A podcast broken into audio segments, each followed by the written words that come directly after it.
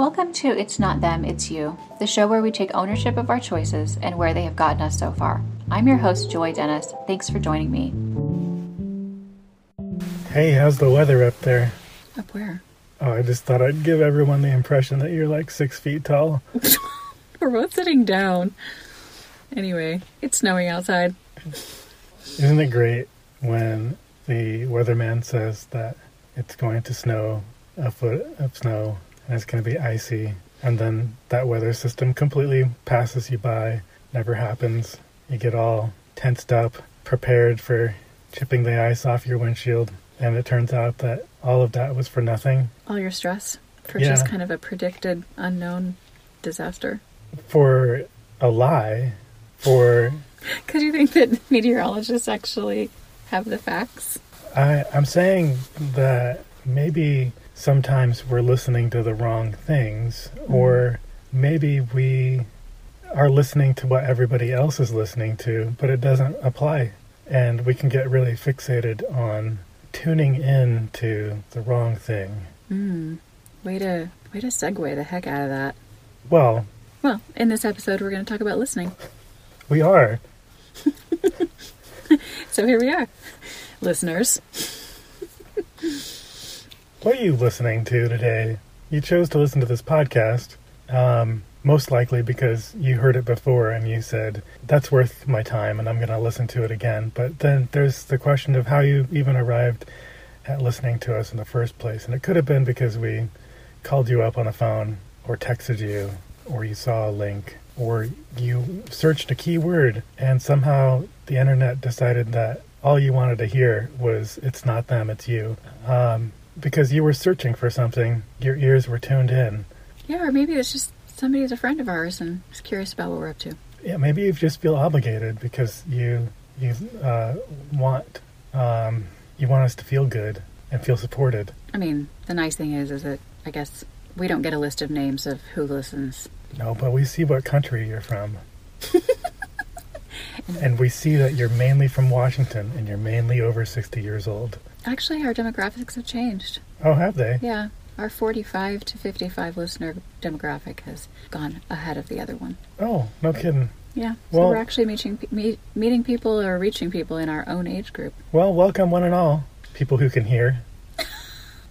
Obviously, not people who aren't listening because they can't hear, Yeah, but Duh. welcome. Duh. maybe we should do a transcription. Mm-hmm. It would probably be nice of us if we had closed captioning for the episodes, so we could just read our episodes. that's kind of like a book, which is kind of like what we're talking about right now, which is a, a section in a book that you're writing, and the section is on listening. That's true. Well, So I guess you might just have to wait for the book if we actually don't if you can't hear this. if you can't hear this.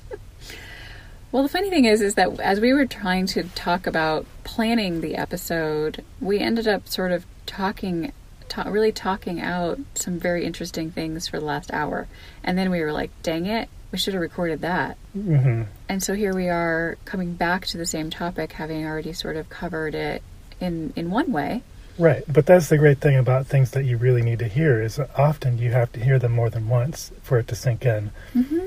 Well, and I think talking about a similar thing more than once means you get to explore it from all the angles instead of just the one that came up right then. Well, sometimes you're just not in a place to hear what it is that you, you're hearing. Like, Hmm.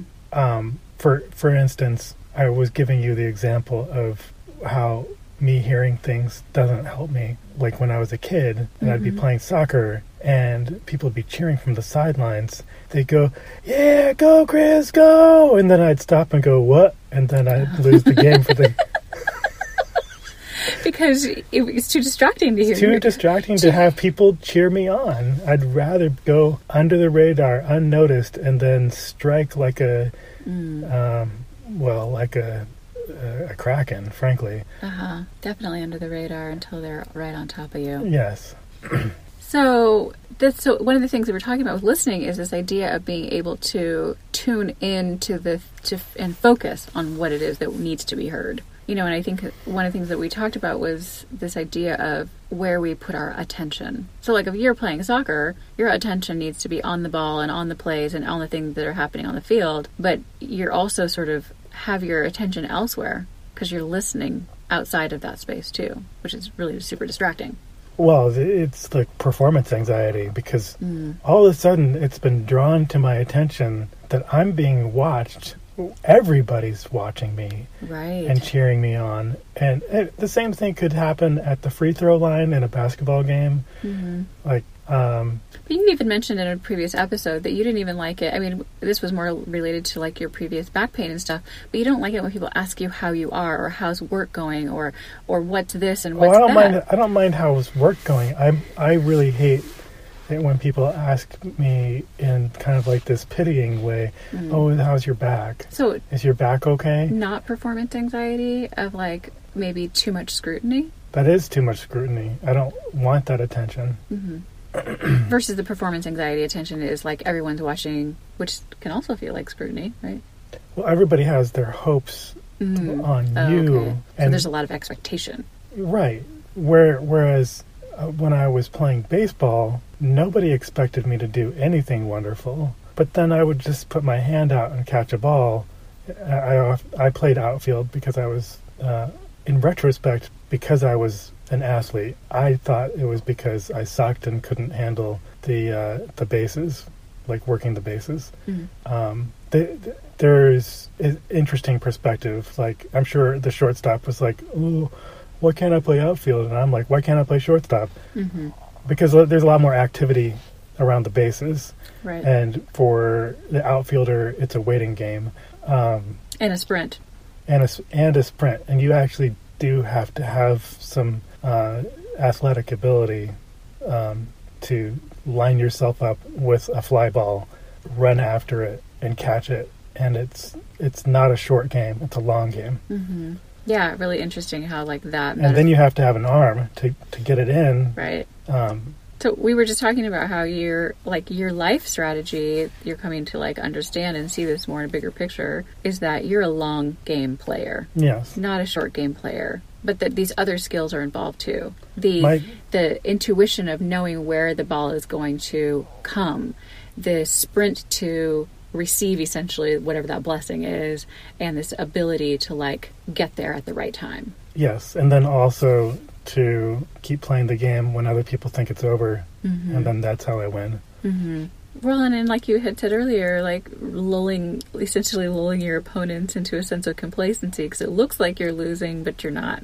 Well, I am technically losing when I drop my queen, like within the first three moves of a chess game. Right. I am technically losing, but my strategy is to very slowly turn the screws. So, how would you apply like this long game strategy to what it to like listening to your intuition, listening to yourself, and knowing like essentially like leaning into your own wisdom around that play? Um, I think that it's it's really easy to get caught up in the fact that you're losing, hmm e- even if it's technically true that you're losing. Like you, you might have to file bankruptcy. Um, you might, uh, you might actually be a terrible parent. But if you look at yourself more in the like more so that you're gonna outlast all the deficiencies, regardless. I mean, those people are really annoying, right? The ones that are just like, why, why is that person still around? Well, you're not talking about like you're not talking about biding your time and staying in like a stagnant place. You're talking about what growth looks like, which is the rings on a tree, or go, you know, getting like there's a lot of plants that take forever before they yield any fruit, but that doesn't mean that their growth time isn't valuable.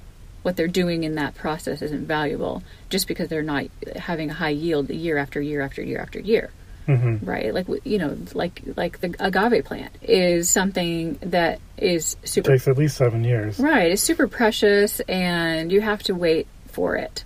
And so i think that a lot of like our culture really doesn't support the idea that maturity brings better quality. Like we we like flash in the pan success. We like sort of instant rags to riches. We like this kind of idea of celebrityhood instant celebrityhood versus what does it look like to really live a rich life and bring something out into the world once there's this like depth of maturity backing it up. Yeah, I mean, it's the difference between being a layer and being a stew hen. A It- stew hen is an old layer. Oh, well, what I, what I mean is between being something that's slaughtered at eight weeks and everyone just loves how tender you are, Mm. uh, and just going on about your business laying eggs Mm-hmm. for a good long time. I mean, the outcome is much better. Well, there's longevity as part of the outcome of that, but then also like a general sense of productivity. So, how does this tie into listening, though? Well, I would say that if, especially if, in your case, if you're if the long game is kind of your mo. I mean, I, I can say that the long game is your mo, even in just like our own relationship, like our courtship time. That was a long game scenario. hmm um, this idea if we're going to be persistent, we have to have an element of trusting ourselves and listening in to that wisdom so that we don't lose heart essentially along the way. Yeah. So, what, what, where does that persistence come from? Is that just like this ultimate um, notion of self righteousness that you're right, you got it together? If only people would get on board eventually. Is that how you felt? I'm just trying to frame this the most negative way as I possibly can. Okay. Well, I don't I don't know. I mean, I think that when we have that level of certainty, chances are we may We might be, we might have some blind spots. Yeah. I think that if you have that level of certainty, there may be blind spots. I know for me that listening to, like, going inside and listening means that I trust sort of that intuition. And it doesn't mean that I have, like, somehow, sometimes it's an epiphany, but other times it's just like a very subtle feeling.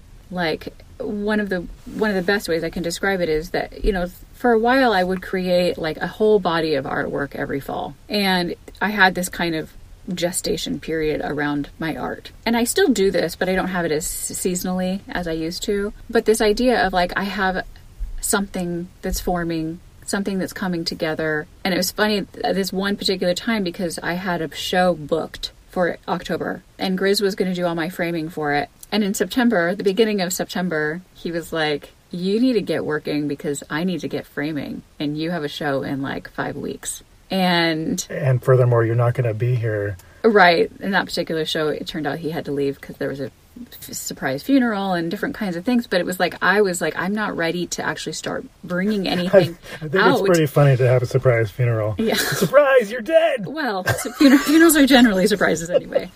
But I wasn't ready to actually bring out like what I was going to create. And so I had this kind of pressure that I'd never experienced of having something booked. Hang on, hang on, hang on. What? I, I want you to keep going on with your story, but I think you know I've been thinking about what I want my funeral to look like, and I then now is the perfect time to talk about it? yeah, and I think it would be really super cool if um, I was in a casket and everybody hid behind the plants and behind the couch, and then jumped out and yelled surprise at me. Well, I'm really hoping that this is information you'll share with our children because I really don't want to be there at your funeral. Oh, okay. Well, the orders have been set forth. anyway, you were talking about your art show, and Yeah, I was. And- Anyway, getting back to that, I was feeling pressure to crank some work out, but on the inside, still feeling like the timing wasn't right. And so I really. like interjecting my wishes for my funeral. Yes, exactly. You're doing it again. Am I ever going to get through this story? Time for you to just listen to me. Okay. So, having to manage the pressure, the outside pressure of somebody saying, "What the heck are you doing?" and the inside intuition of this isn't quite ripe yet, but needing to just trust that that process was going to bear some fruit. So, I mean, in the end it did. Like once I was ready to create, like I really cranked out more work than we could even frame. hmm and it all went well but that was a, a learning process for me to be able to, to listen and to trust sort of this idea that it wasn't time yet and i have experienced that a lot in different areas of my life where it's like i want to reach out to somebody because i'm thinking of them but there's a part of me that is like just wait and and one of the ways that this can be generally misinterpreted is we're really hard on ourselves i think and we can misinterpret this this desire or this kind of internal check to wait on something as just why am I procrastinating? I mean, sometimes we we legitimately do procrastinate because of for whatever reason, and generally the reason is fear. But there's other times when we put things off because we just don't feel like the timing is right, even if we don't know why. Mm-hmm.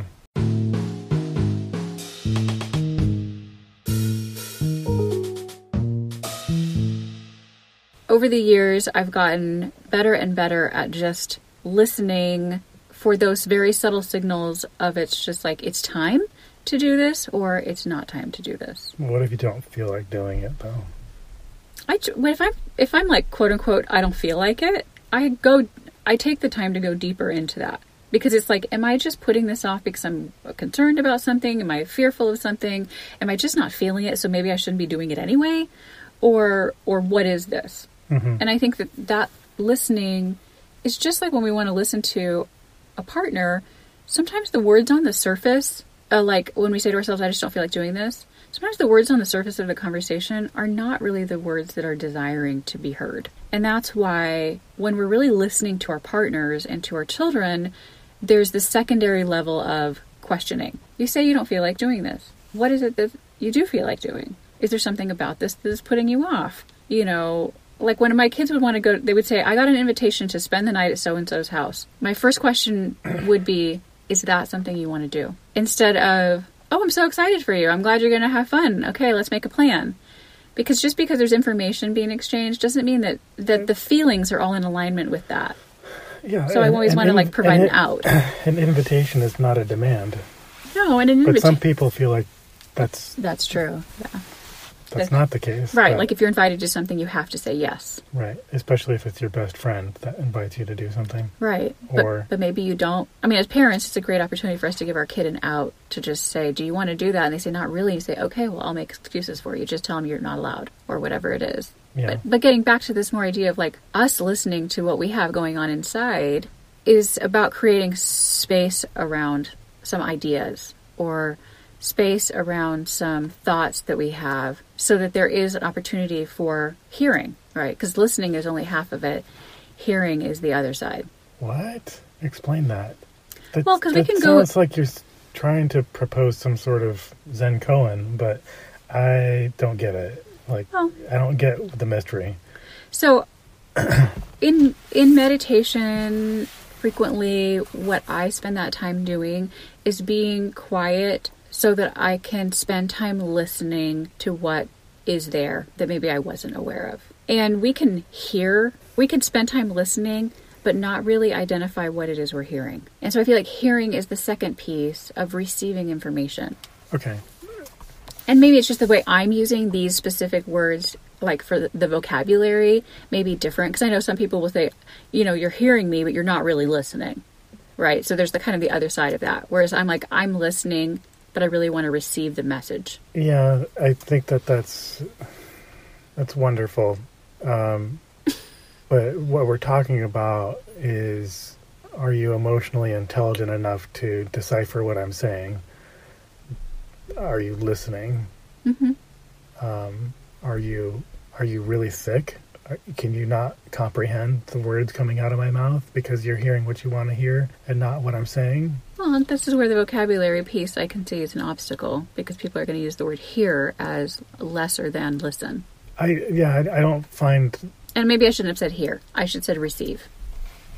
I think that that's a better word to use, and Mm-hmm. I'm not. It's really not a critique of your vocabulary. I think that that's like a commonplace differentiation that you made between hearing and listening, Mm-hmm. and it's it's almost nonsensical though, um, because what you're telling people is what I want you to do is hear beh hear between the lines. Like you see what I'm saying is Mm-hmm. that I, I want you to hear. I want you to hear something that's not being said.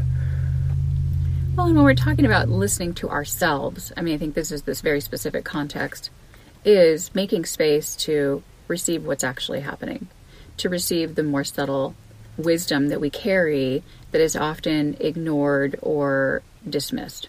So we were talking earlier about our path to buying a home in Michigan, hmm and um, at the beginning of 2020, in January, we set our goals on some pretty highfalutin things that we would um, live in the tropics. Well, that um, was. I mean, we set our. We wrote down everything that we wanted in a house in Michigan because at that point we had decided on oh, Michigan, okay. and it was later in the spring. See, I heard what I wanted to hear. Right. It was later in the spring that we were really vacillating around maybe we want to move to California, maybe we want to move to Hawaii. Why do we want to spend another winter in a cold climate? You know, all that kind of stuff. But Janu- but January 1st, 2020. Right. Well, February and March really mess with your head when you're living in places like New York, Michigan, Illinois. Yeah. Um, but but this thing you were talking it about drives is you a little bonkers. And then on top of it, if you add um, coronavirus, uh, what's it called? Uh, self isolation, the thing we did, quarantine. Mhm. Um, you add winter on top of quarantine, it produces some magical thoughts, Okay. which are, I'm gonna just, move to Hawaii. I'm just gonna get rid of everything, pack into a suitcase, and move to Hawaii and live on a plot of land In a tent. naked. Well, what's the suitcase for then? Um, deodorant. Hmm. Good, good move. So we were talking about how, you know, we had this thought of what would be a good idea to do, which would be to not rent anymore. hmm And, and we wanted to move closer to family and live in a more kind of affordable situation. And we really spelled it out. So this was like this kind of a intention setting for the year of like, what is our goals for the year? And you cast a spell. You spelled it out. I spelled it out. And it was like a certain number of bedrooms, a certain kind of environment, a certain, you know, all of these things very, very specific. Because I feel like if you're going to make a plan, make a specific plan. Mm-hmm. And and then we actually did a timeline of like, in this month we're going to do X, and this month we're going to do this, and all the way down until like sort of keys in hand. And so the year progressed. We Grizz got really excited about well, and one of the one of the parts of this process was I said to him, I'm really tired and exhausted of looking at properties and trying to make things happen, and so I'm just going to live my life and you make it happen. You like find the property, talk to the realtor, tell me when we're moving. And so there was a lot of just kind of like, how about this? How about that? How about this? And then sort of strategizing and thinking about it and Yeah, it's like how I feel about going to the mall with no money in hand. you don't he's not a window shopper unless it comes to real estate. Hmm so every time we found something where we were like this seems like it's going to work things just didn't happen in a fluid way. It was like the realtor wouldn't get back to us or the property couldn't be insured because of fire hazards or just all these things where we couldn't nail down anybody sort of like connecting us to anything like s- solid Right. and so Even even though we like had cash in hand to Right. to Like- buy like a, an acre of land on the Big Island. Right, like we could just say, "Hey, we have to, we have X amount of dollars. We want to just pay you. Can we do this?" And we we still weren't hearing back from realtors. I mean, all this, of course, is in the midst of COVID, and so there's just a lot of like Uh, Roadblocks. roadblocks and roadblocks and roadblocks. And in the meantime, we're like selling all of our stuff and downsizing because we know we're going to move. Like there's already that set sensation in our hearts of we know we're moving. We're not spending another winter in New York. We know this is happening. So there's just like this very strong confidence in there's a plan coming together even though we don't know what it mm. is yet. Yeah, and to differentiate, we're not spending another winter in upstate New York, which is Right, Western New York is where we were living. Yeah. So, this idea that something is coming. And then we sort of turned back towards Michigan, which had been like our original intention set for the year. And the funny thing was is the way that that kind of came about was in July. We wanted to go for a little mini vacation. We decided, hey, we're going to go to Michigan. Maybe we can see some family. We weren't really planning on looking at houses because we were going to be like in the UP. And then our camping situation ended up being a total disaster. Just awful, awful. We don't have to go into it, but we ended up getting an Airbnb in Jackson near family and spending our vacation looking at houses. And what happened is we found the right house in the right location for the right amount of money and put in an offer like out of the blue in July. was it July or August? It was July Okay, or August 1st, maybe. yeah. So, but one of the things before we got to that point was I felt like I had a conversation with the universe at some point where it was just we know we're moving and we'll know where we're moving because it will be easy. And I felt like I was actually having the conversation where I was saying, I know something's being orchestrated and this is how I'll know it's the thing because it's going to be so easy. Mm-hmm. And this is how I'll know. Everything will just kind of come together. It'll be super obvious and it will just be smooth. And I felt really confident about that because then the listening process that I was engaging in was just how does it feel like it's moving? And the fact that we like hit up on a rough camping trip wasn't a negative necessarily because it opened all these other doors and we our first day of house looking was really kind of depressing but that didn't mean we weren't going to find something. And then when we did find the house we put an offer on it. It was accepted. Within less than 30 days we had all of our escrow and everything done and we got the keys september 11th and moved october 9th so it was like from august 1st to october 9th and we were totally relocated in our new house. Hmm so I really couldn't actually imagine a smoother process. It only took ten and a half months. You could say it only took 10 and a half months. And seven of those months were living in me living in denial.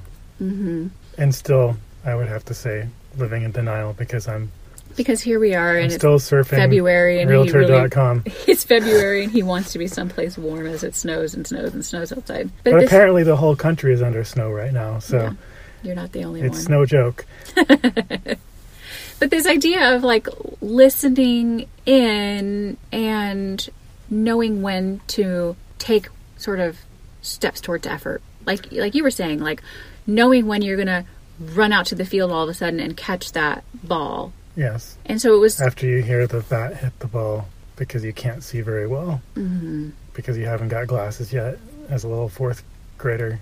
Well, you did get most improved player once you got those glasses. That's true. But then just intuiting where the ball might be going, even though you can't see it, and lo and behold, it's in your glove. hmm It's miraculous. Right. Well, But and I would, I would, I feel with- that way about us actually getting like getting our house. The ease in which that sort of came together hmm too. It was like boom, Yeah. boom, boom, boom, boom. Here you go. Yeah, but I mean, you know, what's the difference between listening and luck?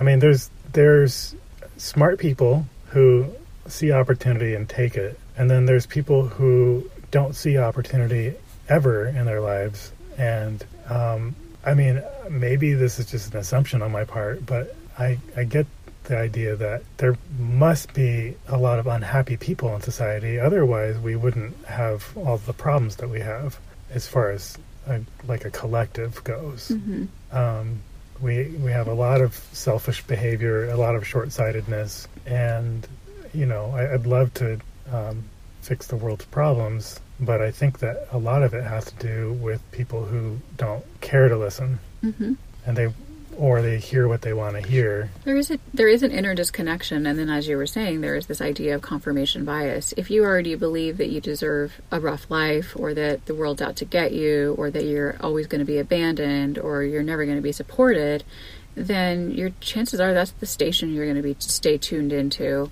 Things that are going to confirm that about you. If you already feel like a victim, then you're going to be looking for that victim confirmation. Yeah. Whereas gonna- if you believe, no matter what your circumstances are, that you are have a right to exist, a right to be successful, a right to, to happiness, then you're going to look for those confirmations. And we can, if we believe that things are working out for us and that good things are coming, then we keep our sights high and we see those things when they arrive.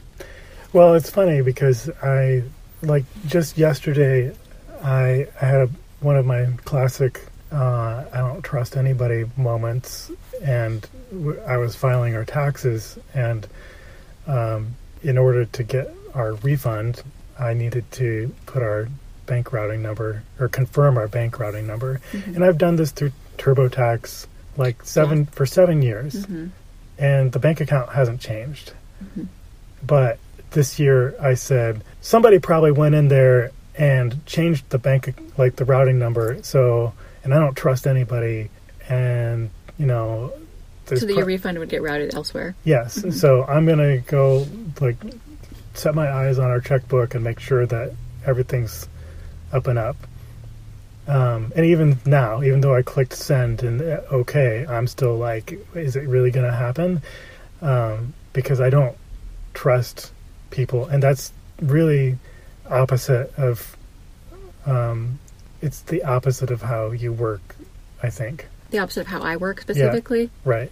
Yes, I don't necessarily trust people, but I do trust that there is You trust other that, things going on. You trust that things are going to work out for the best, and I say I'm going to make sure things work out for the best because I'm not going to let some crazy thing happen. I'm not. I mean, Well, it's different because you you know you say I'm going to make sure, whereas I think part of my part of my trust that everything is always working out for me is that I also acknowledge that I can't that I'm not in charge. I'm not in control. I can't make things happen because we can spend a lot of energy trying to force something to happen that is not going to happen. well, let's. Um, I don't know that that's a good thing necessarily. Which thing? This idea or this um, kind of throwing your hands up. It's not throwing my hands up at all. It is again kind of goes back to that episode where you talked about like what does it look like to co-create and to co-operate with the universe. It's I acknowledge the fact that I am co-creating, which means if something isn't going to isn't in my best interest whether I desire it or not, no matter how much I bang my head against the wall, I'm not going to have that thing. And so, why waste my time pushing towards something that isn't going to work versus kind of listening in and tuning into where the doors are already open? Yeah, I think for me that's really hard to hear. Uh, that Uh, That about me or just that idea in that general. um, getting where you should be in life is an easy process that uh, can be unhindered, and you don't go down 15 year rabbit trails on one career path when that's not what you're meant to do. I I believe that our paths are all the paths that we need to take. And I mean, again, like you can say a 15 year rabbit hole, but that does that discount everything you picked up along the way?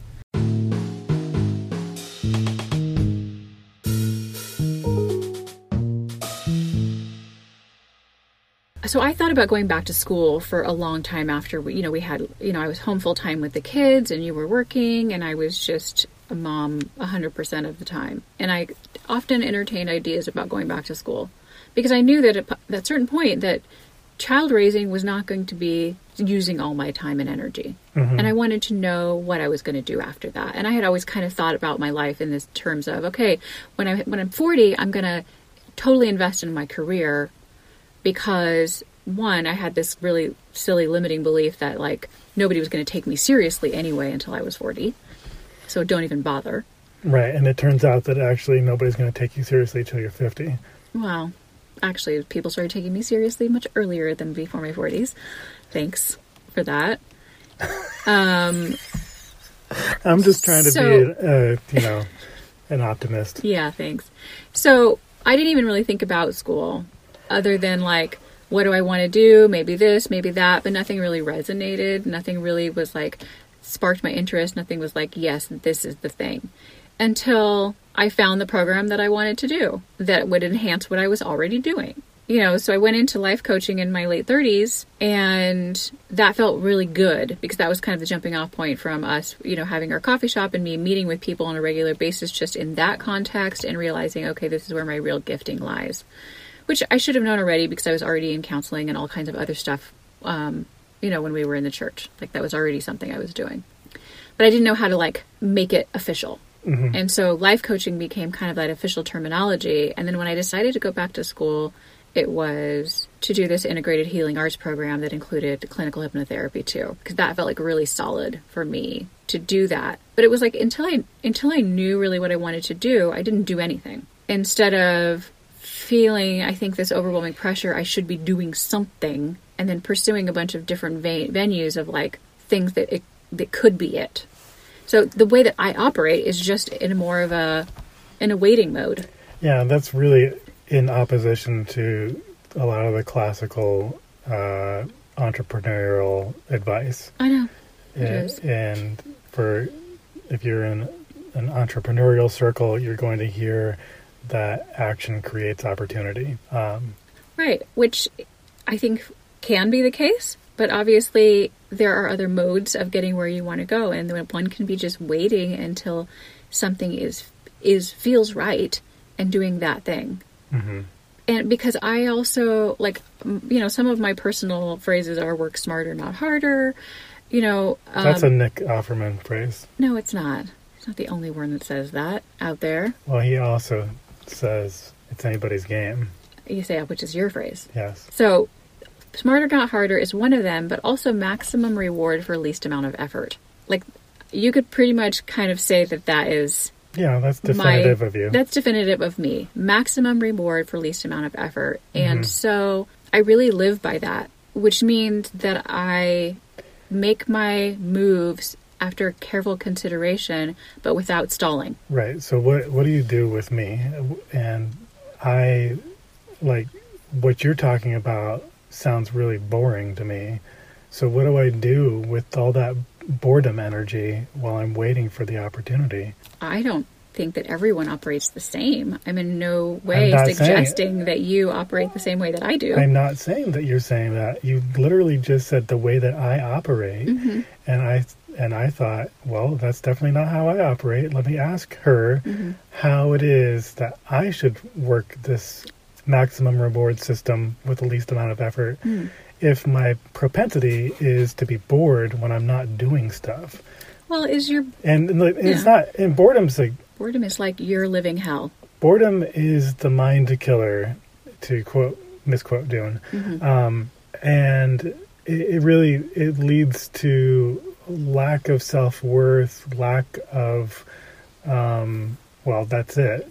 It's lack of self worth because if I'm not conquering, uh, that means I'm surely not doing anything worthwhile. Well, I think that that's where maybe there's like this illusion. Do I need like some Maybe sort of caught- worry stone to, to rub or I think that this is part of like what the illusion is of like that productivity is the only thing that gives us value. And I don't I don't like I'm not on board with that idea because external productivity is the only measurable productivity. Whereas I know that on the inside, like I have a a lot going on on the inside all the time. yeah, and that's fine. and it looks to others like nothing. It looks like stillness. It looks Right. like quote unquote laziness. It looks like who knows what. Yes. But what I'm asking is what do I do? I think that part of it is we you have to dive into what boredom what this boredom really is because I don't think that boredom is that. I don't think that boredom is a thing. I think that boredom is a cover word for a lot of other things. Dissatisfaction. Mm-hmm. Impatience, Uh huh. Well, I mean, low with, self-esteem, with boredom, fear. I don't know how fear jumps in there. Well, fear jumps in with dissatisfaction and low self-esteem because we fear it's like it can be Oh. like that whole idea of like I'm I'm nothing. yeah, fear of like I don't have anything going on on the inside or fear of I'm losing traction on my life plan somehow by not doing anything right now or like I think that boredom is a, is inner dissatisfaction and inner impatience because if because the alternative to not having a whole lot going on or, or like maybe not being quote unquote externally productive is to enter and embrace a sense a state of rest and attention, inner attention. So if when you didn't have anything to do, you said, "Oh, here's an opportunity for me to go inside myself and attend to what is happening in that internal environment instead of this external environment," then it too would be productive time. And so sometimes I feel like this quote unquote boredom is really just like a running away from self. Or, or and but, but we have other feelings happening too. Sometimes when we're bored, it's because we need movement. We're feeling agitated, mm-hmm. or we need kind some kind of like somatic emotional release too. And so we call it boredom, but we really need like release. Can you explain what somatic is? I don't know. Yeah, somatic is basically what is what the body is holding. And so it's like this idea that, you know, our body holds our emotions. And we need when we feel emotion, usually it kind of goes into the body and then passes out of the body, and that's our experience. But a lot of times we hold back and we don't experience our emotions and it, and it gets stuck in the body. And so there you can have somatic releases, which is working usually with a therapist, assisting to release sto- stored emotion from the body. Hmm. And so, like with little kids, if there's big feelings, a lot of times what you'll see is a high energy level. They want to run around, they want to emote strongly. Maybe there's some aggressiveness, whatever it is. But that's the emotion passing through the body. And so, as adults, we don't really have as much room for these kinds of expressions. Dancing is a great somatic release. But Yeah, then, mean, so it's like, as a couple, like, we'll wrestle, like when we're feeling agitated or a little bit aggressive or whatever it is, to kind of allow that to move Mm-hmm. through us in a positive way. I, when I was growing up, I wrestled with my dad and my brothers, and I think that it was actually a very healthy thing for us to be able to really get physical together, but not have it be a dangerous situation. But there was room for it in the household that I grew up in. And that, that and I think that that was really a good thing. You know, we'll sometimes wrestle with our kids too, because it is like this very positive physical, emotional release. And some kids are like, so children really need a lot of uh, physical contact, but not all children are cuddly but and so it serves actually their emotional physical contact needs also without having it look one specific way Yeah. and so boredom i think a lot of times is this agi- inner agitation and need for release So you're saying I need to take him some sort of hobby? i think that if you had a, a very physical hobby you would probably be able to enter into a state of rest and appreciate it much more easily What what would what do you envision me doing as a hobby? I don't know because whenever you've, I mean, you were you were a cyclist for quite a while, but I know that there's always I was a psychopath. a psychopath. Well, the different when you've been super active in your life, it has always been centered around work and productivity. So when you were a cyclist in Portland, it was because you chose that way to get to and from work and that's what made space for this activity. And Yeah, then you I mean, worked for Amazon and you were extremely active but because your job demanded it, which meant you couldn't take a break even if you physically needed to. And mm-hmm. so for you to choose a hobby that is physically demanding that you don't have to do is is different. Like it would be different for you, but you do have actually the space in your life to to to do that, to choose something like that. Like you could take up running. I think maybe right now it might be building snowmen Yeah. As a hobby. as a You know, and maybe you wonder why the neighbors are always shoveling the, the yard 24 7. Maybe they just, the snow's just coming back. What are you doing? maybe they enjoy the activity because they're not getting as much physical activity as they'd like to get and they seem like a very active family. Yeah. Hmm. Because I think that when you are getting a lot of physical activity, you are less bored. Do you think that's true? Um. Maybe because you're exhausted. Yeah, I'm just like thinking back to when I was riding my bike three hours a day. Um, I think you might sleep better. well, then I have pedal, pedal, pedal. My uh, thing where I pedal in my sleep.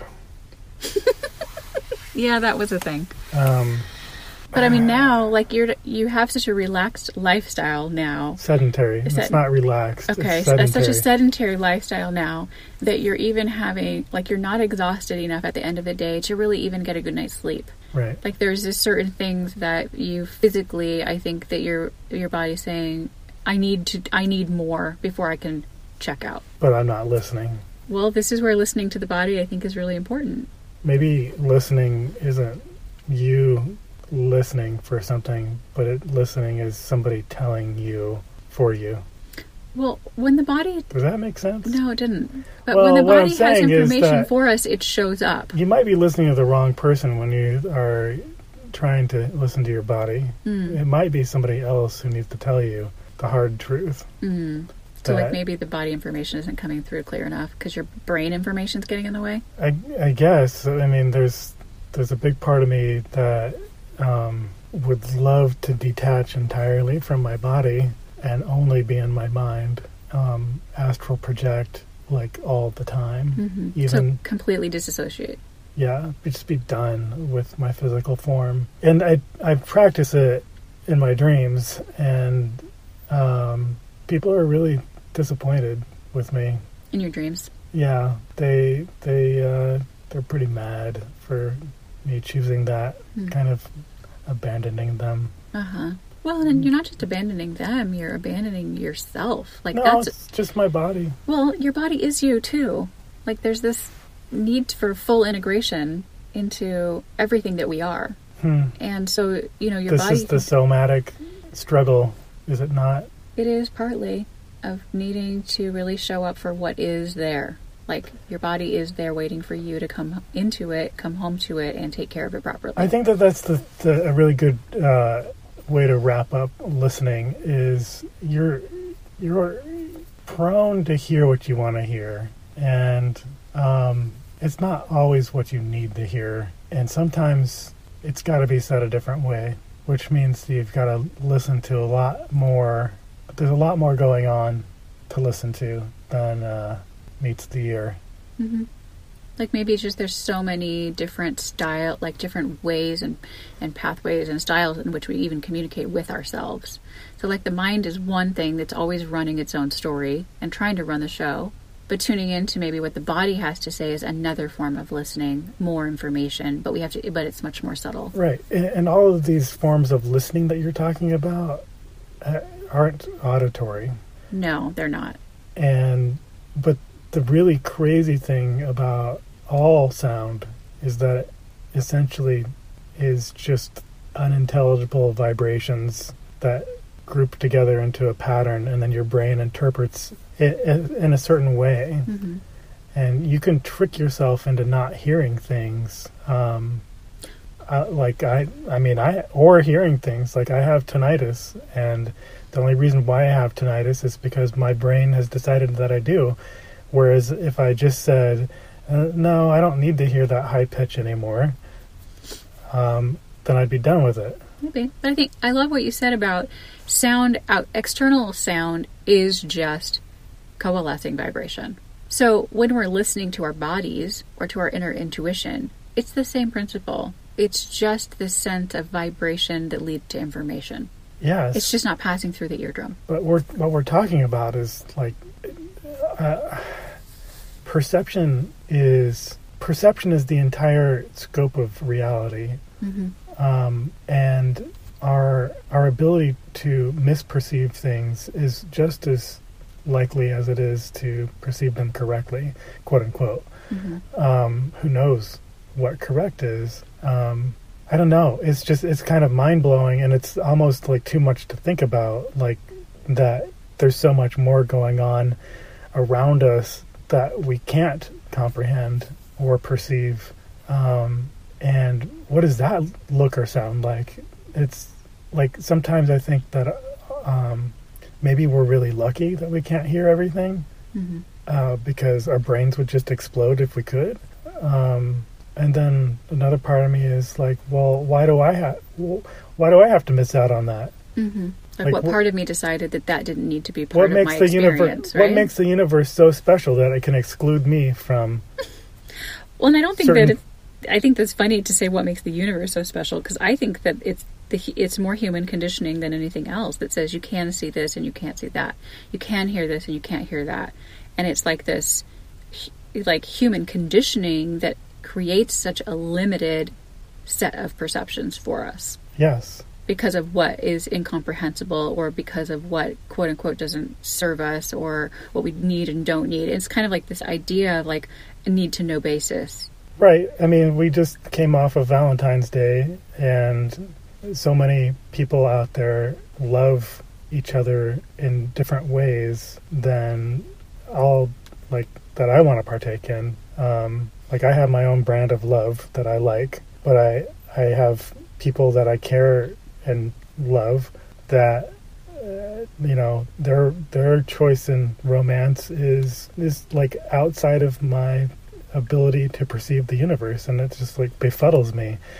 And that's great. That's good for them. But I, I guess that's like one of those things where you can really mishear things on purpose for your your own limited beliefs. Yeah. Like again, that confirmation bias comes in strong of what we do believe, what we don't believe, what we do want to see, what we don't want to see, right what we essentially filter, like how our filters work, you know, against us. Because that's the other side of that. Discernment, if you want to call it that, is like your filter can actually keep you from reality. Your filter can actually maintain illusion that is creating limitation and creating a lack of empowered freedom because the filter appears to be what's real or won't allow kind of this bigger world to exist. hmm And I think that when it comes, again, coming back kind of to sort of what the theme of this episode is, which is listening, I think that there's, at least in my client work, what I come to understand a lot of times is that people are afraid to listen to their own intuition because they may have made some mistakes or they've made some wrong choices in the past and felt like they were following their hearts and that essentially deep down they are just not trustworthy.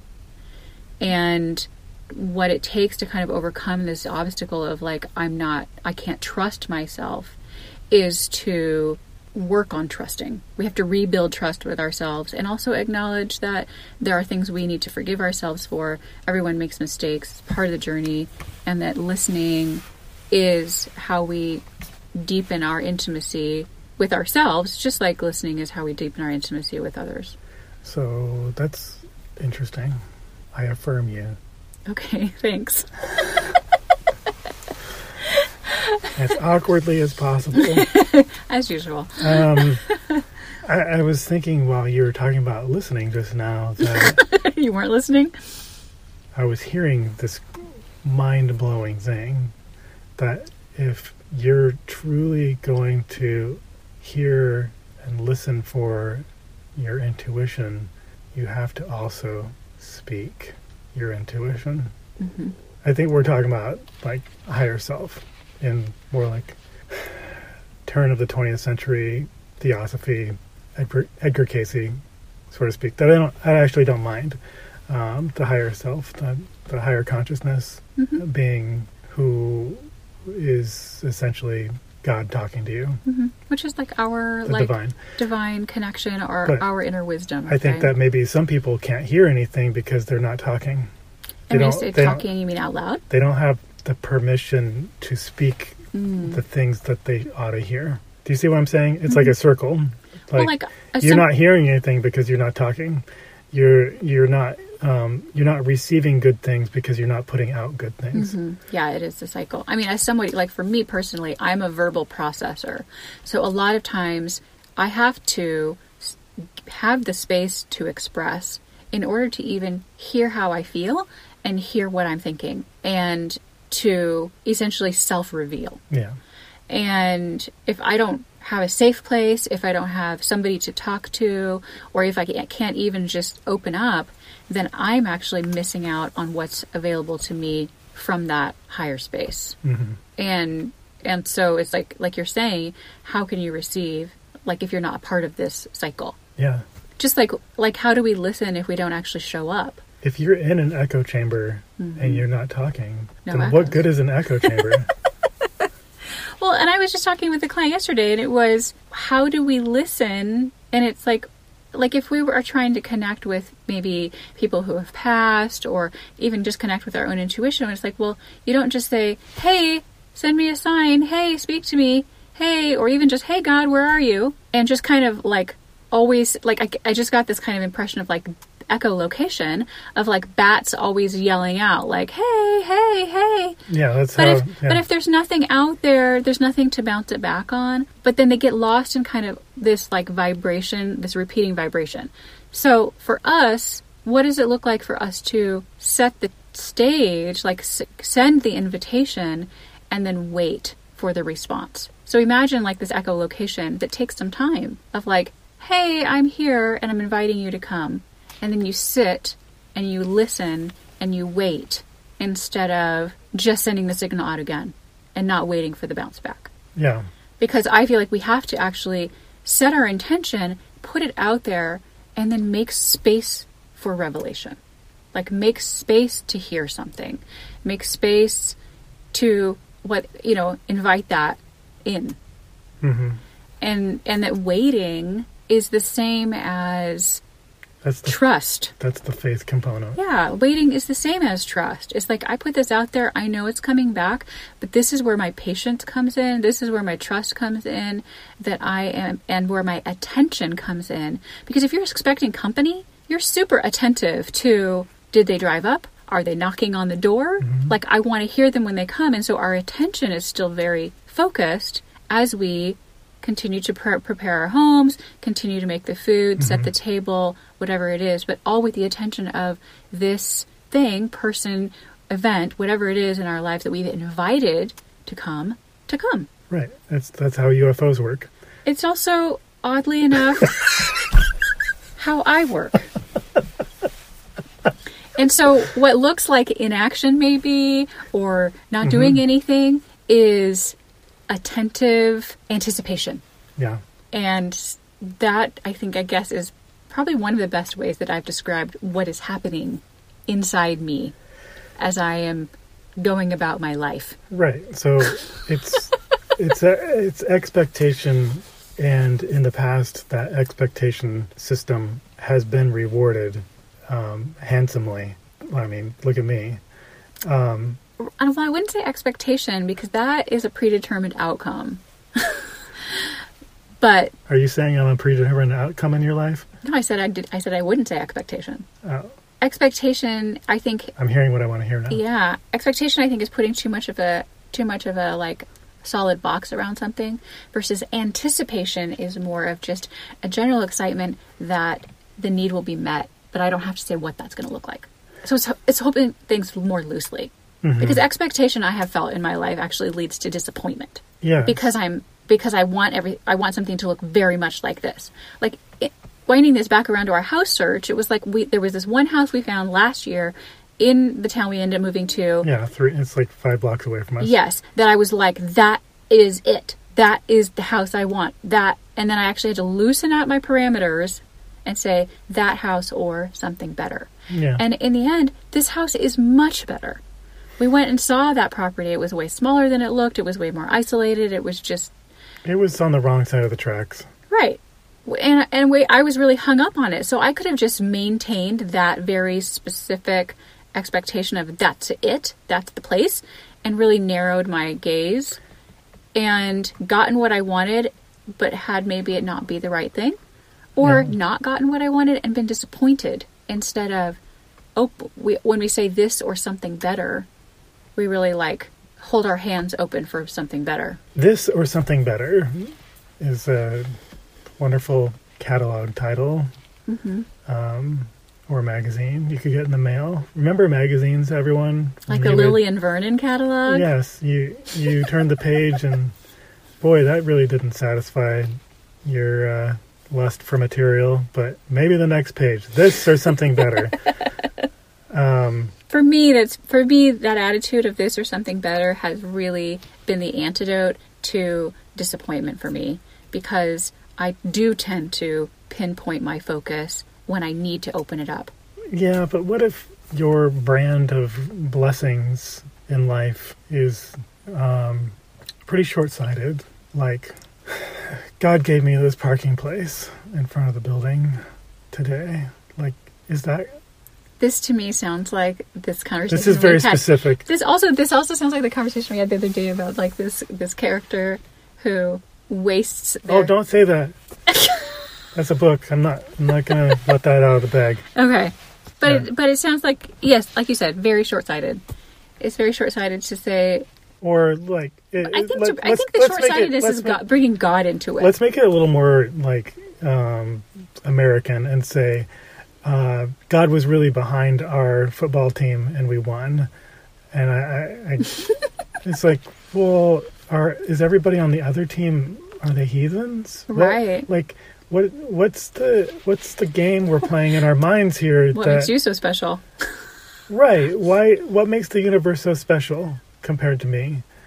Um, Well, and I think that when you say, I think also that takes away the that takes away like the earned success of like we played hard, we played well, and we won. As if we have to attribute success to something beyond us every single time, or like I could and say, I, and I would say that that's like th- somebody could say, well, that's not very humble of you, like to think that you came up with all of this and that you weren't given, you, you don't have God given talent, um, yeah, but would the or we that, have to like that God's this favor wasn't on. right? That's the thing is you're saying God's favor. We have to broaden the scope of God's favor. You what know, we're if- really talking about here is luck and timing. Right, but also like our nationalistic culture that somehow America is God's blessed country versus any other country out oh, there. Oh, you're treading on thin ice. Well, I'm just saying that's this is a cultural ideal that God for somehow for whatever reason prefers our country over other countries and I think that that's completely BS. So, like one of the things that I will say about my life is that things are always working out for me and I always get what I want. Am I does that mean that I'm taking credit for it? No. I'm a co-creator with what is happening in my life. yeah, and I think that that might annoy some people. Oh, I'm sure. who can't get on board with that concept because then they say, why does she think she's so special? And really, what they're saying is, why can't she be as unspecial as I am? Well, and, and for me, it's not that I think that I'm so special. I just feel like for my own life and for my own experience, I understand how this works, and I am valuable and valid and worthy of having it all work out for me in whatever way it's going to. It's daunting to me how many people there are in the world. Like, there's a lot of people. hmm Something like 8 billion. I can't even count to a 100,000. Like, I don't want to be in a town that's bigger than um, 30,000. So why does frankly. it why is it daunting for you personally? like all these people with all their individual stories all if if the world was like tuned in properly if everyone just tuned in like this this place would be so crazy awesome or it could be incredibly selfish and it could be incredibly uh, short-sighted and it could just like essentially kill itself um, through its own hubris.